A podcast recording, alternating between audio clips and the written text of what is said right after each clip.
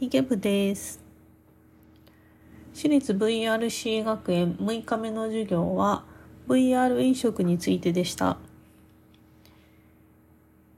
この VRC 学園の2週間の授業、半分が終わり、いよいよ後半に入ってきましたが、後半の最初の授業は VR 飲食の勧めについてでした。VR 飲食というのは最初 VR ゴーグルをかぶったまま、え飲食をするんですけどもその下の隙間から食べ物を覗いてかろうじてその食べ物の様子を見ながら食べるものだと思ってたんですけどもどうやらそんな甘いものではないらしくてこの VR 飲食というのは本当に VR ゴーグルをかぶったまま隙間から見るのではなくそのまま飲食をすることのようでした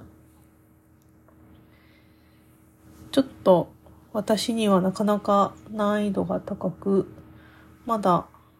あまり挑戦できていませんが先生はかなりいろんなものを食べてこられたようですき焼きとかしゃぶしゃぶとかあと焼肉とかも